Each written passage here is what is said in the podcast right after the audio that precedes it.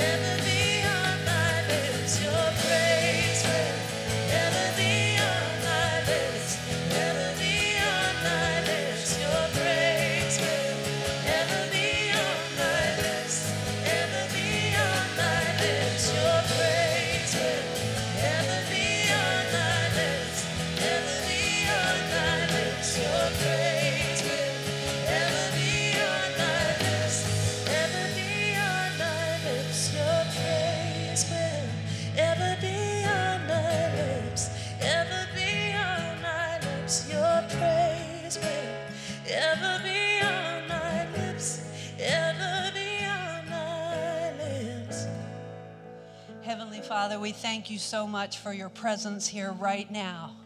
God, we're asking you to revive us, to speak to our hearts tonight, God, to bring us to life. Speak to us in a way that we've never heard before, Lord. I pray that each one of us would have an open heart, a heart that would be receptive to your word, to your praise. And Father, may you find us as people who have praise always on our lips, that it's not dependent on our circumstances, Lord, but it's dependent on our love for you. And so, Father, thank you so much for Dr. Chand, that he was able to arrive here safely. God, we're looking so forward to what you want to do in each one of us. I pray that you will give him the words, God, that will be specifically for what we need. And so, Lord, we lift him up. And Father, for each person that's here, those online, those in the building, for John that's with the Pastor John that's with the students, Lord, we just pray, Father, that you'll do something new in us, that your praise will ever be on our lips. We love you. It's for your glo- glory that we do everything here, Lord. We give you the praise in Jesus' name. Thank you. You can be seated. Good evening, everyone. Everybody say, hey, Dr. Chand. Good. See? Good to have you here. Uh, what a great crowd tonight. I hope you guys have come because this is revival. We're kicking it off and we're saying, God, do something new in us. And it's going to be a good time. Well, we're going to take our tithes and offering in just a few moments.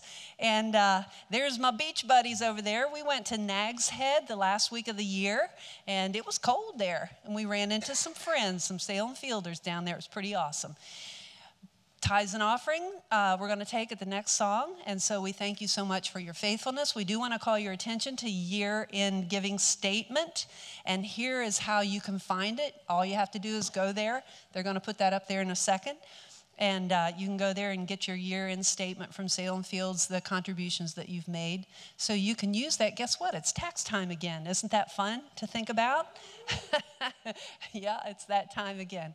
So uh, if you'll do that uh, that would be great. And as far as your tithes and offering go, this is just the first of everything that we have. When we give God the first, it's amazing how He will provide every need that we will ever have. He's done it in our lives, and I know He'll do it in yours. And so thank you for your faithfulness. Hey, you guys, we had, do you remember what our goal was for our Thanksgiving offering? $55,000. Guess what we got? Look here. 78,801. That's what we're up to. I mean, we're overflowing. Now, Buddy said he would never mention it again about uh, uh, giving in that. You can still give in that. Uh, he was going to bring Howard up here to talk about it, but we're not going to let him do that either. But uh, like he said, 100,000 isn't out of the question, right? But anyway, we're so grateful for what God has given. We've got uh, the outstanding pledges yet are 10,800, and that will be coming in. And so we're so thankful for uh, you giving in that. Every penny of that will go to help people around the world, around the United States, around Virginia, and right here in our own local community. So those needs are being met. Tone, come on out here. And uh, I've got a little announcement that I want to make. We need musicians okay? You could be part of this incredible thing that happens up here. And uh, I'm going to be at a table right after the service. And if you play an instrument, especially keyboard, we could really use some keyboardists. And is that the word? Keyboardists? I don't know. Pianists? Uh, not pianists, play the keyboard. And uh, I brought, I wanted Tone to come up here because somebody had said to him, you know what? I could never do what you do and uh, because you're so good. And Tone told me a little story about how he actually began to play the drums. Come up here. Give Tone a hand. He's back there a lot. How's everybody doing? So, the very first time I started playing here, it was back there in the uh, student center. I did that for about like two months. And then I started getting okay. I was able to get the music down and just play in the pocket. I was always raised to play in the pocket. For those of you who don't know, my granddad used to play drums here, and he taught me everything I know. So uh, it was pretty easy for me to pick everything up and get okay. I'm not gonna say I'm good. Nobody should say they're good. But uh, so I switched over and I started playing over in the auditorium, and I heard one of the guitarists say, "Oh man, there's a kid here. He's gonna be bad." So that kind of said it to myself okay, I need to do the best I can to prove him wrong. Now, that was my mindset then. So I got really, really good over the next two years. I started playing, and I got so good to the point where I thought I was the stuff. I was in small group back there in the prayer room, and Pastor Buddy said to me, Are you doing this for you, or are you doing this for God? And I had to reevaluate everything I did. And from that point on, it was all for Christ. Every drum I hit, every stick that I picked up, any song that I sang, it was just for Christ. And with that mentality, I'm able to do whatever God calls me to do. And that's being on stage, whether it's singing, playing the guitar, playing the drums. If I had to pick up a trumpet, I'd do it. Might not be good at it, but I'd learn. So I just encourage everybody who plays an instrument, wants to play an instrument, don't be frightened by the next man, because that's what's hindering you from your walk with Christ. Amen? Oh, I love that. I have watched Tone grow from a young man. And so, what he's saying is, you don't have to be great at it, that your spirit and your willingness is what it's all about. So, meet me out at the table after the service if you even play a little bit, or even if you uh, are a vocalist. Um, we're signing, we're having sign-ups for all of that all month. Okay, I'm recruiting really, really hard. So that's that. Winter retreat is coming up now. What re- winter retreat is? It's a youth rally that's going to have hundreds of teenagers in this building on the weekend of January 18th and 19th. Now, what that means on Saturday evening, we're not going to have a service because it's going to be their service. At nine o'clock, the nine o'clock service, it's going to be packed because there are going to be people from all over the state, uh, students. Uh, it's going to be really packed. You can still come at nine o'clock if you want to. That'll be all right, but just know that you need to get here early so that you can get a seat. And the 11 o'clock may not be quite as uh, crowded as the, the 9 o'clock. But we wanted to make sure that you know all about that. There's going to be a lot of energy here. It's going to be great services. You're not going to want to miss it. Uh, try to get one of those 9 o'clock or 11 o'clock services because it's going to be really, really special. So we want to give you a heads up about that. We've got membership class coming up next week. And uh, Rich teaches this, and it's all about Salem Fields Community Church, what our values are, what our core values, and what uh, our doctrine is. You can ask any question you want to. We are an open book at Salem Fields Community Church. And uh, it's just a good time. You can join this body as a member if you uh, feel led to do that. If not, we want you to just keep on coming and just be uh, aware that that's coming up. We're starting a new uh, series next week called Fixer Upper. How many people watch Fixer Upper? Yeah? Yeah, well, that's what we're going to be talking about. You know, sometimes, you know, Chip and Joanna Gaines take this old, dilapidated house and uh, they turn it into something incredible. And so we're going to be talking about what it means to do that in our lives and allowing Jesus Christ to transform us into a new creation. So I think it's going to be a really good time. You guys invite your friends to come to that. And uh, I think it's going to be great. Jody, where'd Jody go? Jody, are you back there? Where? Oh, I've got something for you. Come on up here. Today, Jody has been working at Salem Fields Community Church 15 years. 15 years. Now, we would have missed this, except she told us about 10 times yesterday. Uh, it's like when it used to be when it was her birthday, she would go to all of our planners, all of our everything, and write Jody's birthday.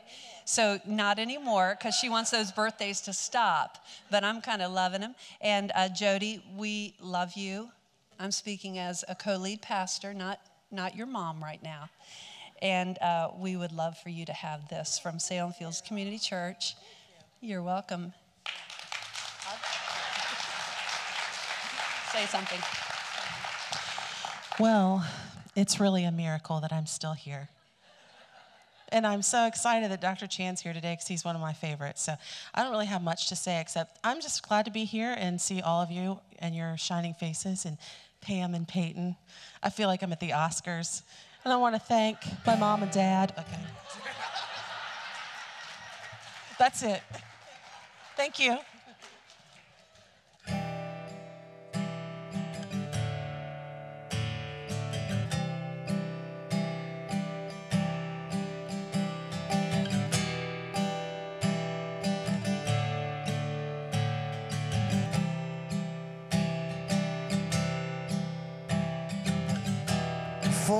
gospel or you sing it over me.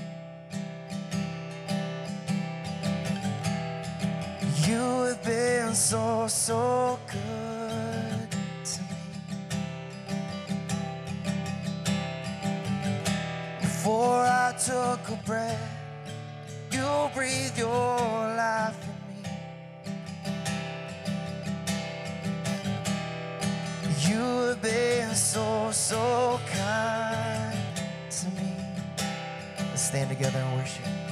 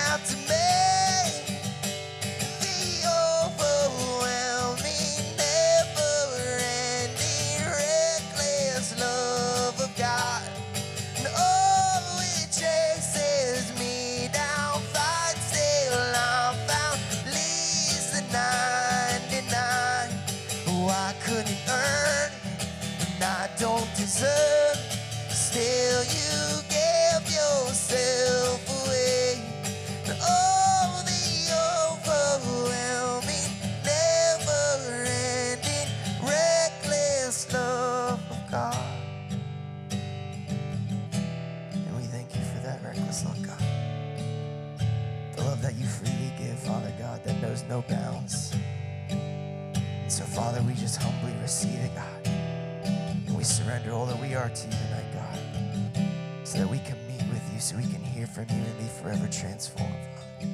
And we love you and we praise you. In Jesus' name, amen. Okay, welcome tonight. Again, I'm glad that you're here. What a great crowd on a Saturday night. Do y'all know what temperature is outside? Cold. yeah, that's right. It's uh, really cold. It's like, uh, yeah, it's, somebody says like living in a refrigerator. No, freezer. But anyway, we are glad you're here for our first week celebration. Uh, just a couple things I want to talk to you about. Number one, real quickly, is we're having an all church meeting. It's coming up on January, where's that at? I don't 17th. Oh, okay, so I don't have that up there. Oh, there we go. That helps me. Uh, January 17th, 2018, 7 p.m., 2018. That's this year. And uh, it's going to be an important meeting. Uh, just want to catch you up, uh, Gay and I, on some things happening around Salem Fields. Share a little vision with you, a little future planning. Just want you to be in the know so you can be on the go and take this journey with us. So if you're a regular attender and Salem Fields is your church, will you come to that? And uh, we'll even update the rebuild people on what all's happened there, and you'll be in on that too. So we'd love for you all to be there. Okay? Uh, our uh, first week continues tomorrow. Uh, we have two more services with Dr. Chand. Uh, that will be tomorrow at 9 a.m. and 11 uh, and 11 a.m. and it will be two different messages. And as we always do on first week, we start this thing on Saturday night and we end on Wednesday night. And it's just an opportunity for us to kick the new year off putting God first in our life. And we got three incredible uh, people here to speak for us this week, and we're excited about that. Monday night, we'll get started at 6.15.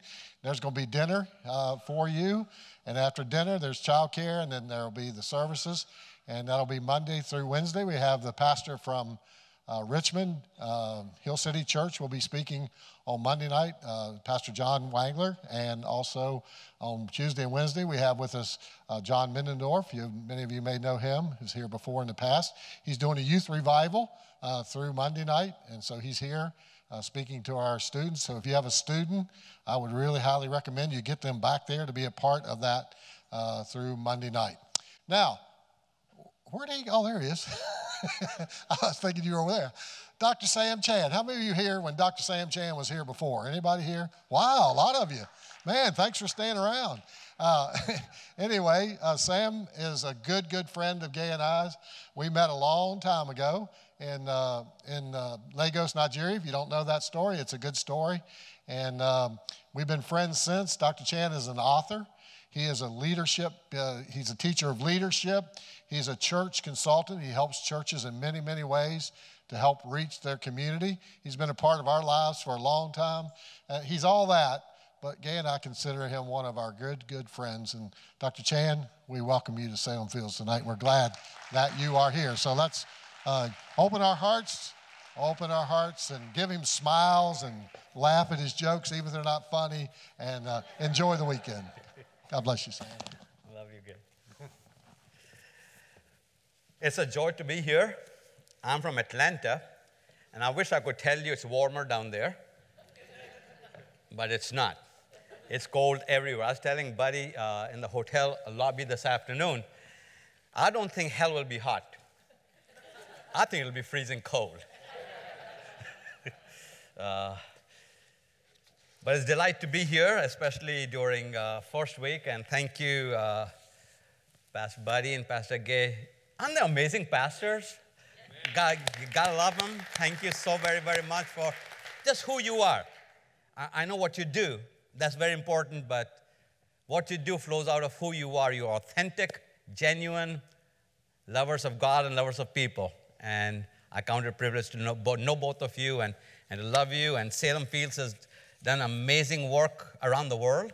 You have made a difference in so many different places, and uh, just delighted that uh, I am here this evening and tomorrow, two services. And then I'm hoping that Atlanta will be warmer. It's supposed to be 50 degrees. So don't want to make anyone jealous or anything like that, but I just thought I'd throw that in. That's what the weatherman says, but what did he know? In the New Testament, Matthew, Mark, Luke, and John, all four Gospels combined, there are 37 miracles that are recorded that Jesus did.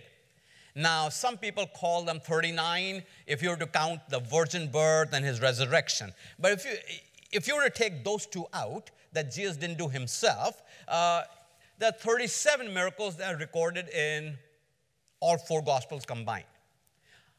Jesus did more than that. We know that. In John chapter 21 tells us there are many more miracles that Jesus did that were not recorded, but the 37 recorded miracles that Jesus did. Out of those 37 miracles that are recorded in Matthew, Mark, Luke, and John, there's only one miracle that is recorded in all four Gospels. Only one miracle out of the 37 miracles that's recorded in all four Gospels. Can someone tell me which one is that one and only miracle? Very good come back to the book table, I'll give you a free book. hey, at least one man knew it. The, the, the, we lovingly call it the feeding of the 5,000. It's a great story. If you put the, the four books together, the, the story kind of comes together like this. It's evening time. The miracle takes place at evening time, and Jesus sees this multitude of people, says 5,000 men. So if you were to count women and children, there have always been more women and children in church, about 10, 15,000 people, and, and they are hungry, and Jesus asks his disciples, give them something to eat. And so Jesus talks to one of the disciples, his name is Philip. He says to Philip, here's the question Jesus asked Where are we going to get food for them? Everyone say, Where? Where are we going to get food for them? Philip's answer is quite interesting. He says, How are we going to do this? We don't have that much money. Now, the where question does not deserve a how answer. For example, if I was to say to you, after the service, where are we going for dinner? And you say, how are we going to do that? That means you broke. because a where question assumes what? We are going for dinner. Now, we'll figure out the logistics on that. So Jesus asks a where question, and Phillips gives a how answer. Isn't that characteristic of us? We are entering a new uh, year, and God gives us a great vision. He tells us one more time, this is what you can do. Where are we going to do this? And we look at him and say, How am I going to do that?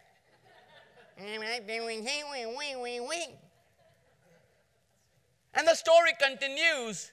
Jesus finally says to his disciples, Go get me some food. Andrew, one of the disciples, finds the food. He's named. He finds the food. Now, you know it had to be fish and chips. Because if it wasn't that, if it was a hot dog, the boy could have hid it. But fish, you can't do that. They snip the food. Now, I know preachers uh, preach about how the boy gave his lunch to Jesus. I don't buy that story for a minute. If you're the only one with lunch, among a hungry bunch. And see, you and I read the rest of the story, right? So we know Jesus gets the food and he blesses it and breaks it and sets people down and he feeds them. And then there are 12 carry out baskets left out, doggy bags, whatever you want to call them. We know the rest of the story. So we think like he gave the food. No, I think the Jesus Mafia, also known as the disciples, snatched the boy's food. He had no intention of giving it up. In any case, it ends up in Jesus' hands. He has them sit down into groups of 50s and 100s, and then he takes the food, he blesses it, breaks it, gives the disciples to feed the multitudes, and there are 12 baskets full left over. And that's a great story to preach from because interestingly the only miracle that's recorded in all four Gospels. But what I want to talk about tonight is not what happened at the miracle. I want to talk about what was the day leading up to the miracle in the evening. Remember, this is an evening time. So I want to talk about what happened from that morning till that evening. So as you read the four gospels, the story emerges. The day starts, the day starts with Jesus getting a message that John the Baptist has just been beheaded. That's how this day starts. So who is John the Baptist? John the Baptist is a cousin of Jesus. Mary, the mother of Jesus, Elizabeth, the mother of John the Baptist, were cousins. You remember when they met on the road and uh, Mary spoke? And the Bible tells us that the babe who was John the Baptist in the womb of Elizabeth, his mama, leaped for joy. They had a symbiotic relationship. And now he gets a message that he has been beheaded. Not only was John his cousin, he was nine months older than him, but you got to also know John's purpose. John was placed on this planet for only one purpose, and that is to preach about Jesus. He didn't have to find, read the book, how to find his purpose. He didn't have to go to the conference to find his purpose. He didn't have to go through coaching and counseling to find his purpose. He had one message one purpose, one person. Remember one day he looked at Jesus and told his disciples, Behold the Lamb of God that takes away the sins of the world. But they also had a mutual admiration for each other because Jesus turns around and says this about his cousin. He says, John the Baptist is the greatest man ever to be born a woman. Now, get that for a moment. Jesus makes a statement to the Jewish community. That means he placed this John the Baptist, who likes wearing leather and is a vegan, kind of, sort of. Honey and locust. He has raw language. He doesn't mind cussing out the people who are coming there. He doesn't mind telling your, your daddy is a snake. That kind of preaching. Jesus says, This man is the greatest man ever to be born. To the Jewish people, he put John the Baptist with his alternative lifestyle over Abraham, Isaac, Jacob, King David, and Solomon. At the age of 30, Jesus decides to come out into ministry and he goes to be baptized. John the Baptist baptizes him. This morning of this great miracle starts with Jesus getting a message. Your cousin, with whom you grew up, the one who baptized you, the one who was placed on this planet only for you, has been beheaded. So the day for Jesus starts with grief, loss, and feelings of depression. As the day goes on, the Gospel of Mark tells us that the disciples come back from a preaching assignment, and it says they were so hungry. Mark chapter 6 tells us they were so hungry that they themselves didn't have time to eat. So, Jesus is looking at the hungry disciples, saying to them, Give them something to eat. Jesus himself is going through a traumatic day in his life of enormous loss in his life. And now the crowds are relentless, and it's evening time. I have a question for you tonight. What do you do when you don't have it and somebody else wants a piece of you? What do you do when you are discouraged and somebody else says, Pray for me? What do you do when you don't have a job and somebody else says, Help me find a job? What do you do when you're financially broke but you see somebody else with a greater need than yours? What do you do if you don't have it? And yet, the needs around you are so loud and so large that you have no way to get around them. What do you do when you don't have it and yet the needs are pressing in on you? I'm going to give you a sentence, talk about it for a few hours, then we'll be done. I asked Pastor Buddy how long I had to preach. He said, You can preach as long as you want to, but we'll leave at 7:15.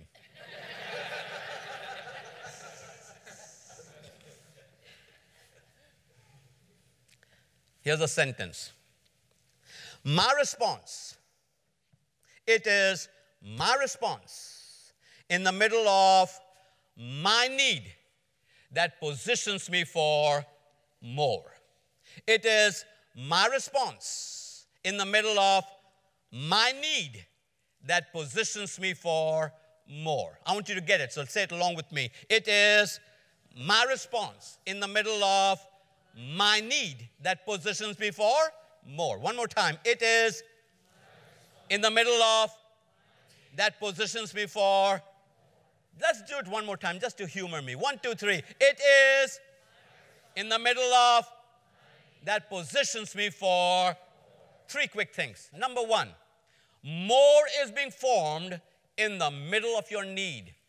More is being formed in the middle of your need.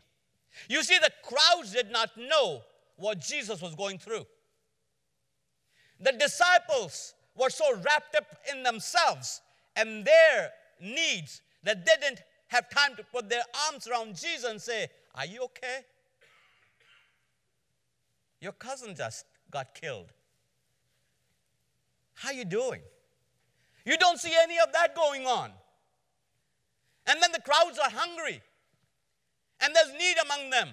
But what they did not know was more was being formed in the middle of their need.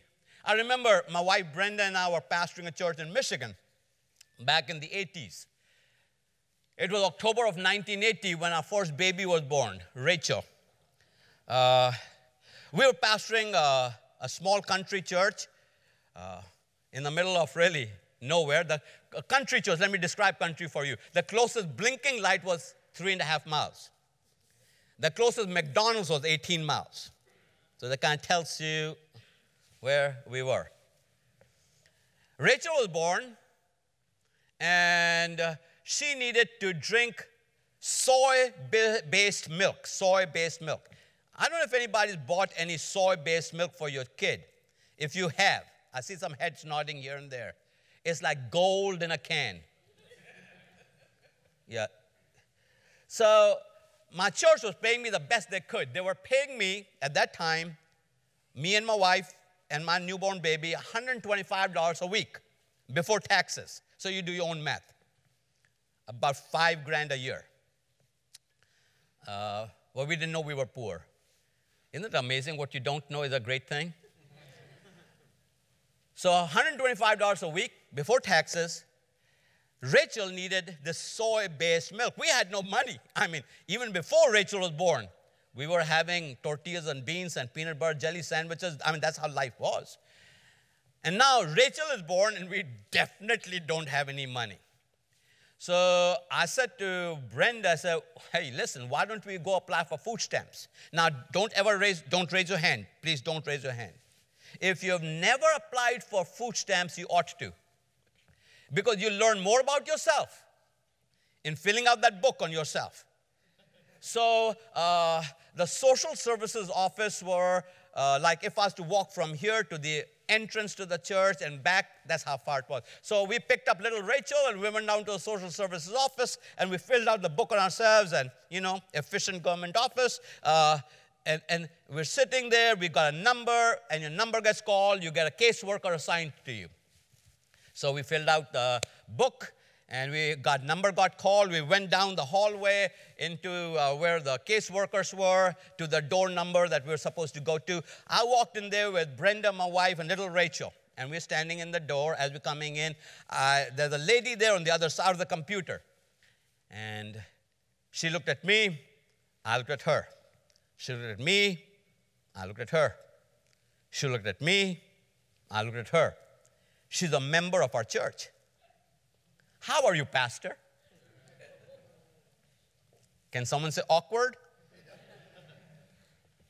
So she did the best she could, trying to get us some money. Uh, and after quite a while of doing whatever she did, she said, Pastor, you don't qualify. You're making too much money. I said, Really?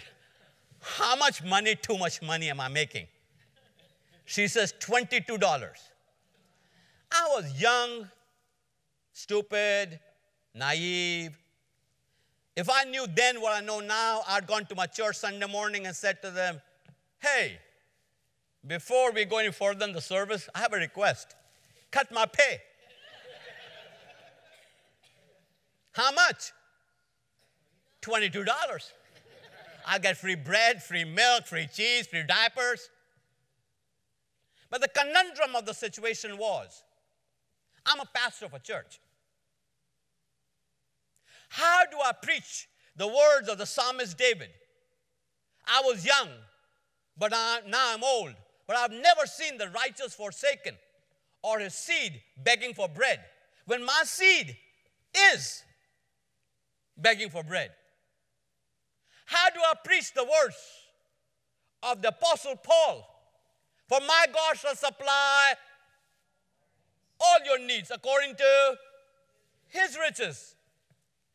When I have an obvious need, I'm not asking for luxury. I'm not asking for new clothes. I'm not asking for new shoes. I'm just saying, can my baby have some milk? and can her parents have a meal? I come by tonight to tell you you don't know what more is, but more is being formed in the middle of your need. You may be going through a horrendous time in your life tonight. You just need to know. You may not see it, you may not sense it, you may not know it, but there's somebody with a lunch in your crowd that will meet your need, regardless of what your need might be. It could be financial, it could be emotional, it could be relational, it could be job, it could be business. Really doesn't matter. But whatever your need is, more is being formed in the middle of your need. Because, one more time, everyone together, it is my response in the middle of my need that positions me for. You see, it's not about somebody else's response, it is my response in the middle of my need that positions me for more. Number two, in the middle of your need, keep your eyes on the source. In the middle of your need, keep your eyes on your source. See, the source were not the disciples. The source was not the boy. The source was not the boy's mama who packed him the lunch. The source is always on high. Because the psalmist says to us, I will lift up mine eyes unto the hills. From where comes my help? Because if you don't keep your eye on your source, I want to tell you, it doesn't matter what other source you're looking at, it is shifting sand. we live in the greatest country on this planet, and yet we know, doesn't matter what your needs might be, all our resources cannot meet any of our needs once we are in that trouble. We're just coming out of a major recession. People who thought they had it going on were what we call the new poor. And I'm here to say to you our source is not our job. We can't even take our next breath without Him giving it to us. So if you think you're all that in a bag of chips, you got to keep reminding yourself keep your eyes on the source. Uh, let, me, let me explain to you this way. You go to a restaurant, you go to a restaurant, and this is a menu, a restaurant menu. On this side are all the items listed, all the items listed. And on this side are what? All the prices.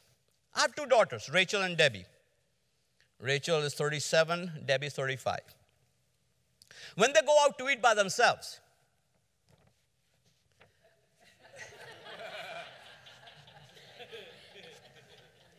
which column are they looking at?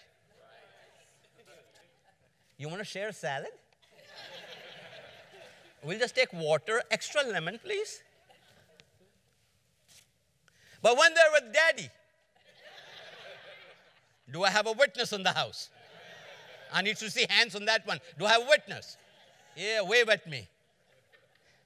It's like this column, invisible, is not even there. It's like, yeah, I'll take that. Can I have one more to go over here? And what do you have for dessert? You know, life is short, eat dessert first.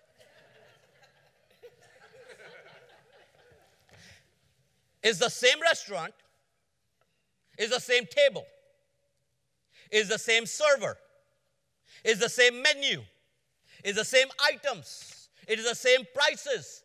What changed? The source. Because daddy is at the table. Can I remind somebody here tonight? Your heavenly daddy your Abba Father is at your table. You got to make sure you're not ordering life from here, but you're saying to yourself, This is what God, you have all these blessings for you. We're talking about first week. God, you've got all these blessings for me, but forget about the whining. In fact, if you are hanging on whiners, just cut them loose. This is a good week to do that. now, if you're married to one, you're doing that fix, fixer upper series, right? it might help. I don't know. I know some people that I don't know anything will help. Because what we do is we preempt ourselves. He's asking us, where are you going to have, money or lunch for these people? How are we going to do it? This is the where column, this is the how column. I want to release everybody here tonight to remind yourself God, you're a great God. You're not a God of less, you're God of more. You said, I came to give you life and give it to you more abundantly. You are more than enough God. God, I am not looking at this column because all things you said, I have paid for it all. It's all done. It is all mine. And so stop whining, stop complaining, stop preempting yourself, stop making excuses for yourself. Your heavenly Father, Daddy's at the table. Keep your eyes on the source. If He's got that plan for you, you'll be just fine.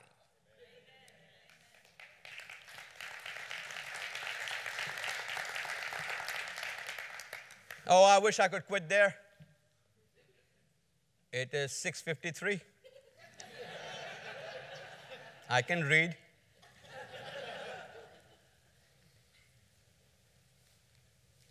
But I want to take your attention to Matthew chapter 16, verse 9.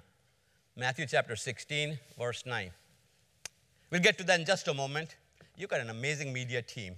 I saw that on my peripheral vision. I just mentioned it. Matthew popped up.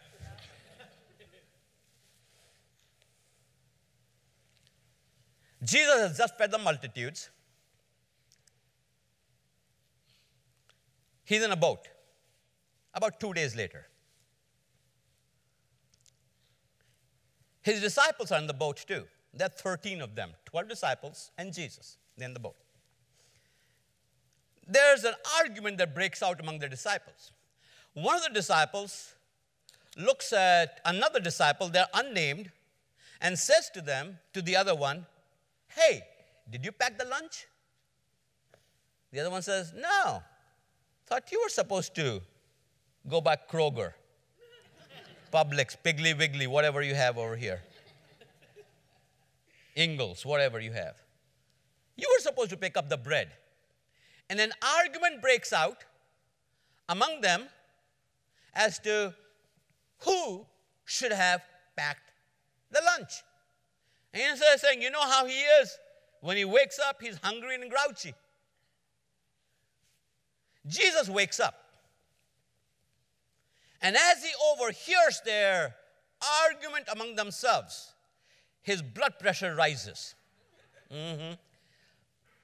His mouth starts frothing, veins start popping. He's kind of ticked off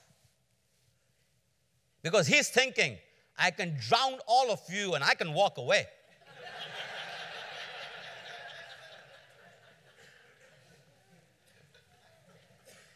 and it is in that situation Jesus says this to his disciples. Let's read it together. One, two, three. Do you? Don't you? The five loaves. And how? His first sentence to them is Do you still not understand? You clueless? What's wrong with you? Don't you get it? And then he jacks it up a little bit more, a little bit more octane. He says, Don't you what? Remember, let's say those three words, just, just for the fun of it. Let's say those three words with some attitude. Okay, here we go. One, two, three. Ah, you are acting really saved right now. so, so uh, some neck movement, movement needed, some shoulders needed, some eyes needed. It's like it's like you're waiting for that parking space, Christmas parking space. You got your blinker on, waiting for the you know parking space, and somebody else takes in. Just act unsafe. Well, some of you don't have to act. Just just be yourself. Just be yourself. I, I know who you are. Just I can tell who you are. Yeah, yeah. Front row, front row. So so. All right, we're gonna say those three words with some attitude. One, two, three. I like you. I'm glad you had this finger up.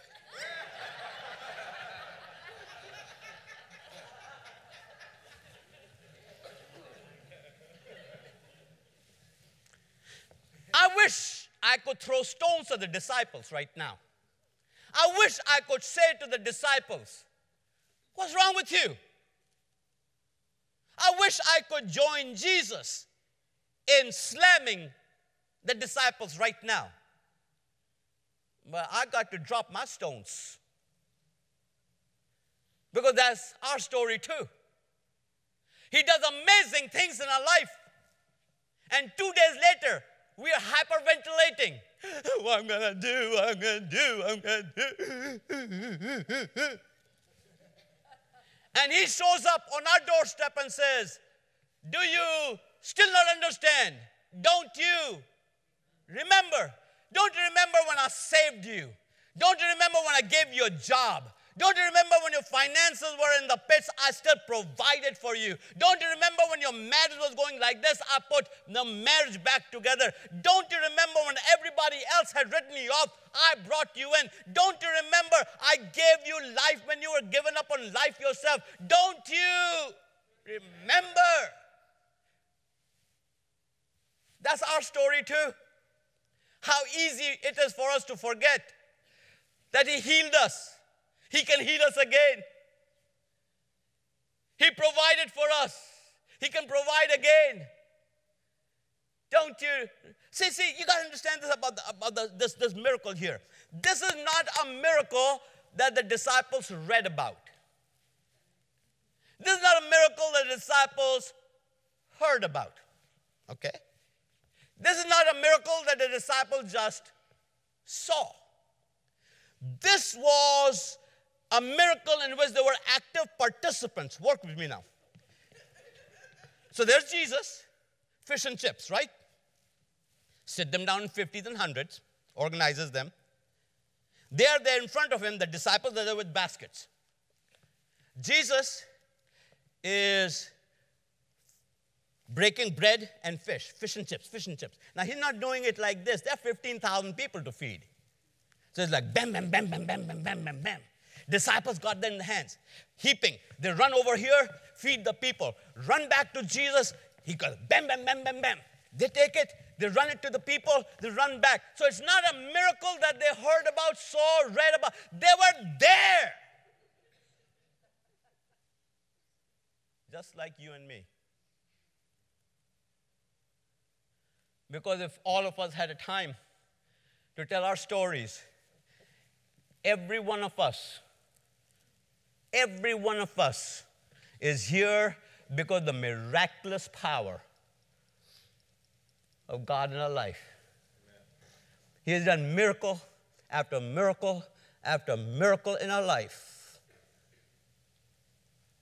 So, what do we do? When we have needs in our life, let me see if you get that sentence again. It is my response in the middle of that positions me for. Uh, it was 1989. 1989, my wife and I and our two kids, they were little six and eight, had just moved from Michigan, and I was going to become a university president in Atlanta, Georgia.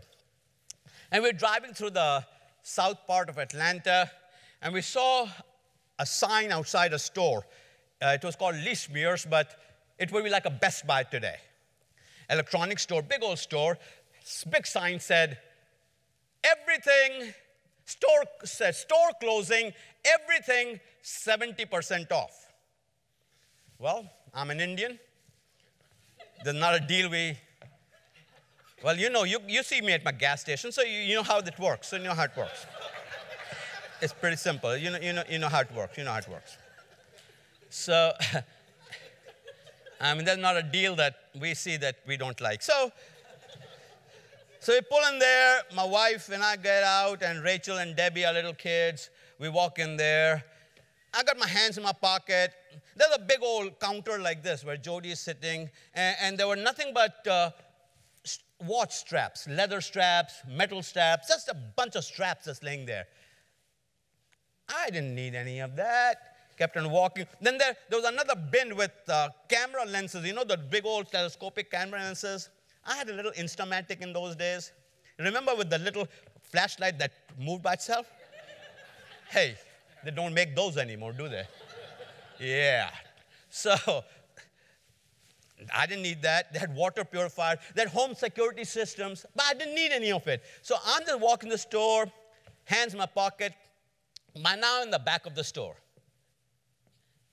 with my kids, and a voice comes on the intercom. It says this We will close the store for good in the next 15 minutes. Anything you can get in your buggy for $20.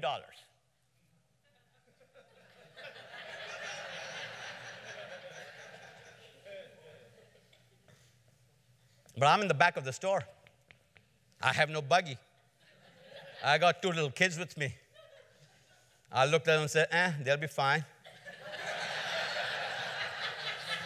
Ran to the front of the store, pushed out a few old ladies out of the way, got my buggy, wheeled it around. You know, all the hundreds of straps? Just put the buggy right next to it and went bam.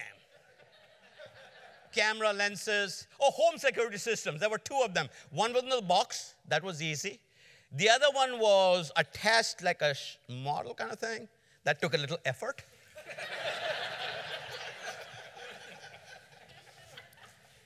It was so full.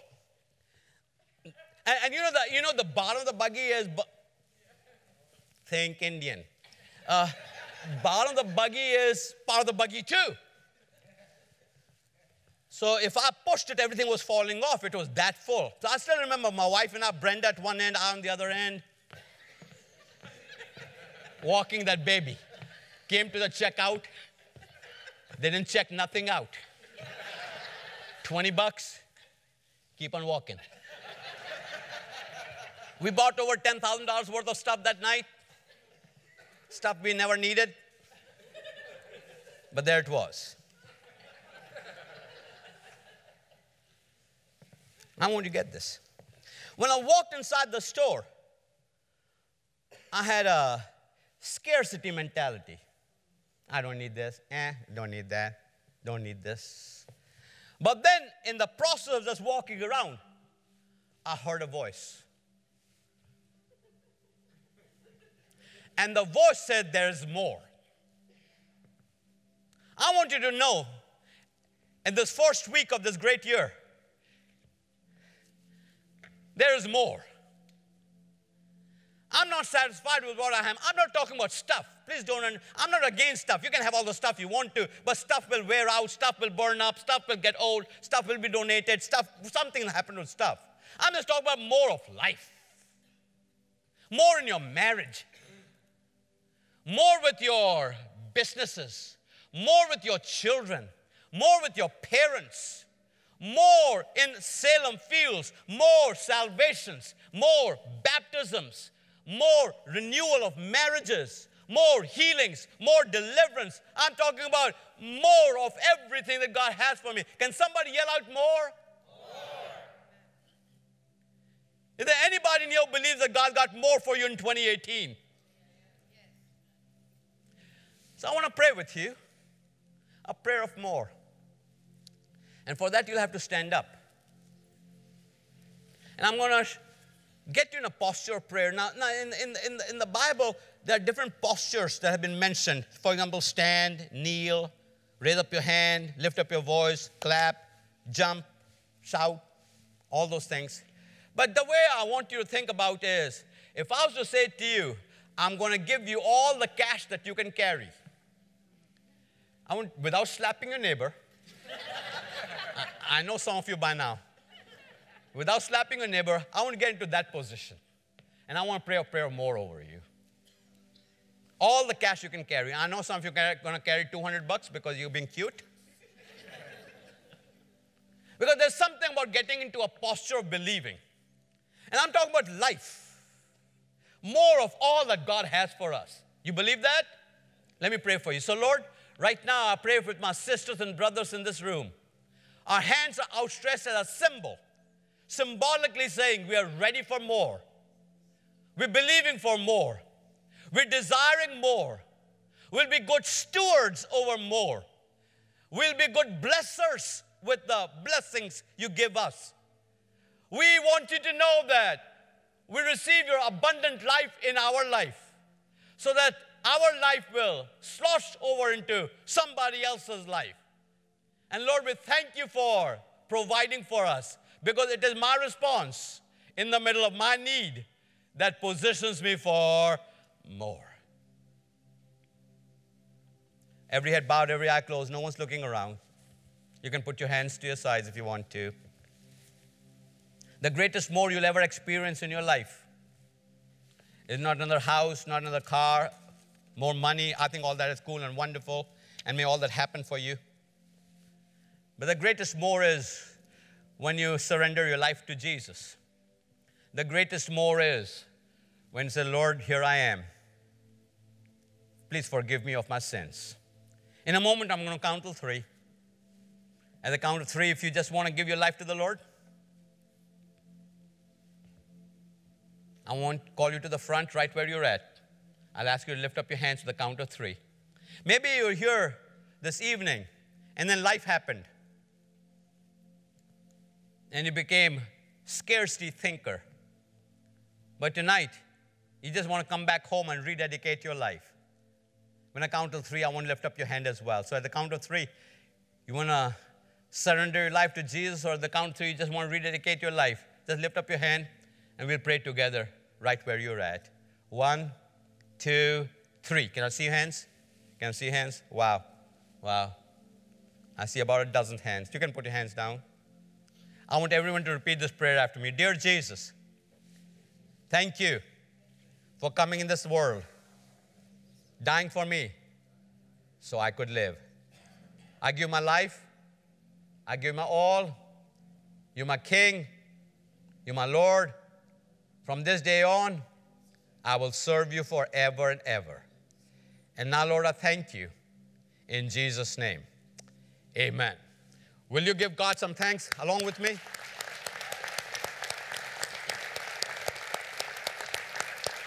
You may be seated. You may be seated. You may be seated. If the media team put on the screens up there uh, with the, yeah. So I want to give, if you have a smartphone, dumb phone, mine is always dumb. Uh, if you just send a text to 444999 and in the message write Chand, uh, you're going to get that free book, Change Your Culture, Change Everything. So this is what's going to happen. You'll do 444999 and you're going to hit uh, put Chand in there, hit send. It's going to come back and say to you, what's your name and email? You're going to give your name and email and then bam, you get that book just like that. So uh, it'll, it'll all be handled for you. So that is free. What is not free? I am an Indian, so what is not free? I got to keep reminding people that I don't see any of my people here. None of my people are here. Okay. I'll stop by at the corner store there and bring in a few tomorrow. But I have to pay them to come here. I know my people. So, this is my latest book. that uh, came out a few months ago. It's doing amazing on the on Amazon and different places It's called simply called Bigger Faster Leadership. Bigger Faster Leadership says if you want more, you got to create the systems and structures to receive more. You can't get more with puny thinking. You can't get more with scarcity thoughts. You can't get more if you're not organized to receive more. Is that making sense to you? Uh, you, you? You can't do more unless you are thinking as to how to expand my thinking to receive this. So this book uh, is available in the, in the, you call it foyer? What do you call it, lobby? Foyer. foyer? Okay. You know, some people call it foyer, some call it foyer. Yeah. Some people call it narthex. I'm from Georgia, so out there, uh, yeah, out there, out there, out there is uh, this book. Alicia, I think, is handling the table there, and uh, she will take your credit cards, your whatever, or BP, whatever card you have, and uh, give you this book. If you want me to sign it for you, I'll be happy to sign it for you. If not, sign it yourself. So no, nobody, nobody, nobody, really cares or knows the difference. So, uh, so before Pastor Buddy comes back up, let's say that sentence together twice because I really want this to be portable in your life. It's not for tonight, it's for the rest of the year, maybe life. It is my response in the middle of my need that positions for more. So we're going to do it first time for rehearsal, and the final time will be like for real, huh? Here we go. One, two, three. It is in the middle of that positions me for. All right, show time now. Everyone together. One, two, three. It is in the middle of that positions me for. God bless you. Thank you. Amen. Amen. Well, thank you, Sam, and we praise the Lord for his presence here tonight. I'll even sign that book if you want me to. but uh, we're going to do this for two more times with Sam this weekend. I hope you'll come back tomorrow. I know it's unusual to ask you to come three times on a weekend, but you know, very seldom do we have the opportunity to have this kind of opportunity to be in the presence of the Lord with the speakers that we've had for this week. And so I hope that you'll come back tomorrow. It, I think it'll help you. I don't think it'll hurt you a bit. Uh, it's going to be a little cold in the morning, but hey, it doesn't matter. Um, hell's going to be cold too, so get ready. Anyway, uh, you know what we're going to do? We always do. We don't do this, but a couple times a year is uh, we take two offerings. And so tonight we're going to take another offering, and it's a love offering. But it's more than that. It's just to help us pay for this whole week because there's a lot that goes into this. And the offering we took before helps us pay the bills, and this offering will help us take care of all that's going to happen this week. So um, you can do that uh, in here in the bucket by check. You go out to the machines out there. Uh, just however the Lord, you know, if you don't want to give, I don't really matter. You just do what you want to do, okay? Father, thank you for a great night. Thank you for all those that are here, Lord. We thank you for our guests, Lord, that are here tonight. We know there's some here maybe for the first time. I know there's a group here tonight, a family here tonight for the second time. They came Christmas Eve. And uh, Lord, I got to meet them tonight. I'm so thankful for their return. And I hope tonight, uh, God, that they will find this to be a place of your presence and that your love is all around us, Lord. So, Father, we're grateful tonight. We're grateful for all that happened, Lord. I want, and I want for our church, and I want for our family, Lord, I want more. And God, I'm going to position myself to receive more this year. Thank you. In Jesus' name, amen. If you receive Christ tonight, Mark's going to be right out there. Mark, you'll be out there, right? He's going to be right out there at that table. It's going to be a big sign there that accepted Christ. Uh, stop here or something like that. Stop there. He'll help you and it'll be give you this wristband right here. And uh, we would love, huh? Oh, the magi- magician, ma- magicians. The musicians table is out there as well. And uh, uh, also, I think Trent's going to be out there or some of his gang if you want to volunteer to help with the uh, winter retreat. We need lots and lots of help, and I think you'll have fun. It's going to be lots of kids, teenagers, and they're fun to be around. And uh, so, thank you for being here. And uh, so, let's stand and worship, and the buckets will come by, and you can give if you can.